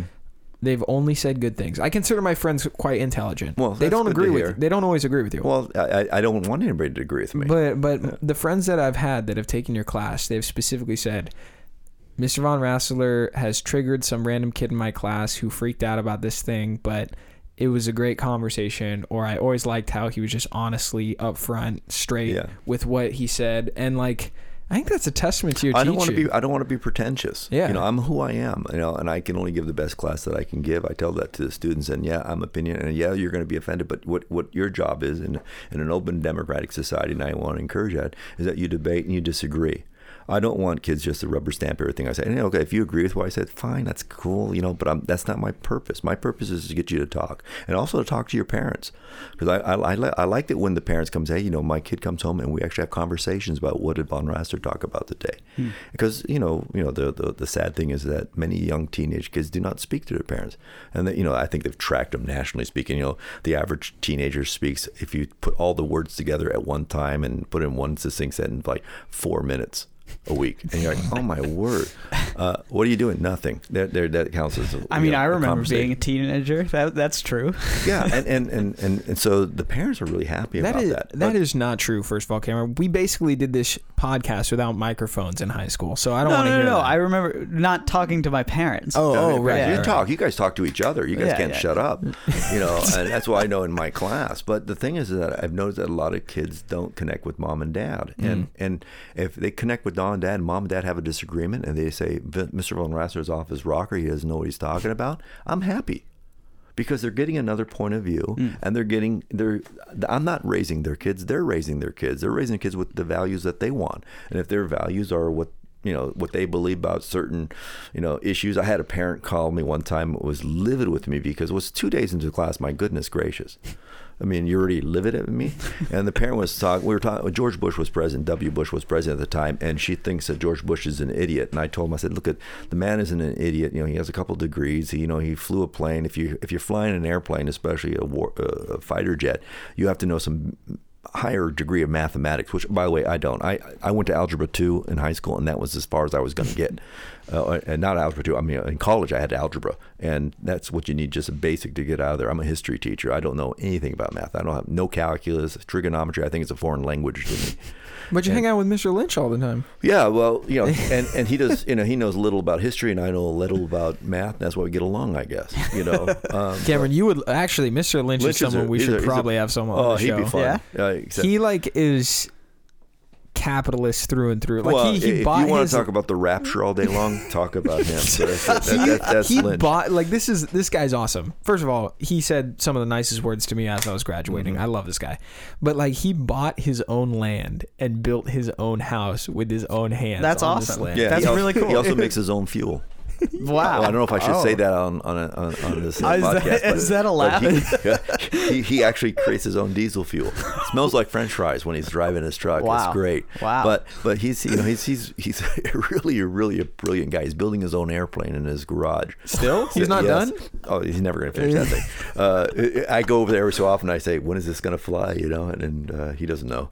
But uh, but he is he's he's highly intelligent. He's highly intelligent. He's one of the smartest men I've ever met, and. Uh, and of course, opinionated. So that's probably why Oh, we got along so well. But we, you know, we, we will always have disagreements on things, but we, we do it in a, in a loving way. But like I said, um, teaching history these days is a little more challenging than it's ever been, Right. and that's because of the I don't want to say the snowflake culture we live in, but it's the parents can be really uh, uh, um, re- really triggered by what you said, and since 2016, because Hillary lost the war, or not the war, but lost the lost the the uh, the election. Oh my gosh, you know, and now now everybody's just just on edge, and they can't tolerate anything, any kind of dissent. So when this woman calls me up, and I said, she says, I, I tell my daughter that he's an idiot, and and you're saying he's not, and I want my daughter to know that he is. I go, well, you know, then you know you're gonna have a problem here. I said, but there's no problem. I can I can easily move your daughter to a class. We have plenty of teachers here, left of center, that that, that you might be happier with. And she, goes, oh no, she doesn't want to. move. I said, don't worry about it. I'll have it done. And I did it. I just talked to one of my friends who's a counselor, and he said, well, you know, that's harassment of the teacher. Because it was. It was just really harassment. Two days in, you're already on my case about what I should say and shouldn't say in class. Uh, you know, we do have academic freedom to a certain degree, but that academic freedom is beginning to shrink away. And I think that eventually they're going to fire people for saying what their opinions are. I'm, I'm just saying, you need to be careful what you say these days. And anything that you say can be used as some kind of a you're you're discriminating or you're you're bigoted or whatever you want to say. You say I, I said last year that men and women think differently, and you thought that I had just absolutely uh, said that Adolf Hitler was a great guy. I mean, it was it was astounding to me, and I and I remember my my my um, principal, vice principal, me in one time asking me about that. You know, why would you even say that? I go because it's true. You know, and this is this is not just it's not just scientific; it's biological. It's it's a fact of history that we've seen throughout the history. People, be, women think things differently, take a different process than men do, and to say that it's not even revolutionary. But Yeah. now it's controversial. so It's just as observable. yeah, I mean that's why we that's why comedians have so much fun writing jokes about men and women Hmm. Because there's so much difference between the way we think, and it's not that men think better or women think superior. I didn't. I never said that. I said we think differently, and different is okay because we need different perspectives on things. And so my my colleagues who are women think the process is different. They love collaboration, let's say. I hate collaboration because I don't get anything out of it. Collaboration is a mandatory thing that we do at school that we have to break off and just take basically office hours and we take it away from the kids. And I don't see any benefit from it, but they think there's great benefit from it because, you know, their brains work differently than mine. So there you go. But anyways, that's that's what teaching's all about. These I'm still passionate about it. Um, I, I'm looking at the twilight of my career. I probably got five to six years to go, and then I'm done. And you know, if it wasn't for you know the the the snowflake culture or the administrative burdens and all that kind of junk like there, I'd probably go ten years. I probably have the energy to do that. If mm-hmm. I could go the way it was when I first started teaching, I'd probably do it for 20 year, more years. But there's no way I have the energy to do this again, you know, and keep this up because I think that it begins to wear on you. Yeah. It's a tough thing. Hmm. So and and and that's sad because I think a lot. I, I always wanted. I say to people, you know, teaching is a wonderful career to pick. It's a wonderful occupation. It has it's great. You know, rewards. If obviously it's not the paycheck. You know, people talk about you know teachers don't get paid enough. We get paid fine, but I, I'm not saying don't pay me more, but it's. Uh, it, it has it has it's not what it used to be as far as I'm concerned. And maybe it's because I'm getting old and we become a little bit more jaded and things like that too. But you know, and I'm not quite as uh, idealistic as I started. You know, I become much more cynical as you get older. That's all right. Join the club. Cameron Yeah. and I are there already. Nobody there. Well, that's too bad, guys. I don't, I just say, keep keep some of your idealism. I tell it to my students too. I said, guys, don't don't become like me. Don't you know? I, there's there's certain personality things that I, I, I don't even like in my own personality. Uh, I know your sister's really big into the enneagram, right? Oh, yeah, yeah, yeah. And they got their own little thing going there with their Instagram and stuff. There's a And- podcast about that. Well, I'm a one. Uh, me too. Yeah, and being a one has its its its benefits and its drawbacks, and being an. Are you a wing nine or wing two? I'm just I'm a wing nine and wing seven. Oh, cool. I'm a wing. wa- I'm a I'm a one wing two, which means I am a great politician. Oh well, I, I I would never good be a good politician. Yeah, I one would, wing nine is I- not. For me, it would be one of those. I'm I'm like Martin Luther. Martin Luther was a one, and Martin Luther saw wrong, and he wanted to fix it. Yeah. And uh, and but there, there's a danger with that, of course, is you're opinionated, and you know what people think about opinionated people. They don't like them. They don't like them. They can say they're ignorant, all that stuff. Well, they're just but- they're bull. They're they're they're, they're you know you know they're bullheaded. They they they think they know everything. I think it's a little bit of spice, and and I mean we got to wrap up the show because we're at an hour thirty five, Frank. Oh, I'm sorry. But- no, no, no, it's okay. See, that's the It's thing. good. When I get talking, I get into lecture mode. You got to get stop me from talking lecture mode. So No. go to specific questions, and I You're can, good, but that's something that this show's all about. Everything comes from something. Originally, Cameron and I wanted the show to be about passion. Whether you like the person's opinion, whether you like what they do or not, it is enthralling to listen to someone who is passionate about what they do. And when you talk about teaching, Frank, when you talk about history, you can see the passion come out. Hmm. Like you, I mean, once you got started, we couldn't stop you. Heck, this is the easiest show I've done probably in the last six weeks. I haven't done, had to do anything. I just sit here and, and listen to you go, you know. And so we appreciate you coming out. Seriously, it's Definitely. it's great to hear. I mean, you have 20 years experience teaching, and you still care about it. A little cynicism doesn't hurt. To me, it's a little bit of comedy, right? It's fun. I'm sure you know. Cameron, do you have any closing remarks for the show? Oh no, I'd love to have you back. Oh, yeah. Well, Definitely. maybe we talk I- about then we talk about something fun like music or something. Yeah, I tell you yeah. what. Uh, Frank Von Rassler can shred people. Oh, I'm yeah? not kidding no, you. He can no, shred. No, he can no, shred. Yes, I'm he horrible. I'm horrible. I, I you know, I. You was- built this guitar. How, Well, how could you not shred if you because- build well, guitars? because I, because if you're not good at uh, playing it, you might as well build it. That's just my thing. I was thinking. I mean, I know we got to wrap this up, but I would love to have you on with. I haven't seen Mr. Mason in a long time. I don't know if he'd want to do a show. Well, that's I, I wouldn't want to speak for him, but I'm, I'm sure he would. Uh, To have you guys debate would be. oh great. no, no, we would just say he, he's smarter than me. I can't do that. So I, don't, I don't debate with people who are smarter than me. All right. Well, I think I think it would be fun to have some of the some of your colleagues come on for a show. It'd be a good time. Yeah. But anyways, we are glad that you came out to the show. For the rest of you, we hope you enjoyed the political conversation a little bit deeper and different than our normal show. And we will hear from or no, you will hear from us next Monday. Everything Comes From Something is currently 100% fan funded by listeners like you, and we wanted to shout out our executive producers, Darren O'Neill and Eric and Ariel Walk. Thank you guys for supporting the show at the highest level. If you want to support Everything Comes From Something, check out our Patreon at patreon.com slash ECFS podcast, where you can give a couple bucks our way and get access to our exclusive monthly podcast that is released at the end of the month on the platform through an RSS feed. If you don't have a few dollars, Again, tell a friend, tell some family about the podcast. That is how a show like this grows, and you can give us a rating on iTunes. We appreciate you guys so much, and we will see you next week.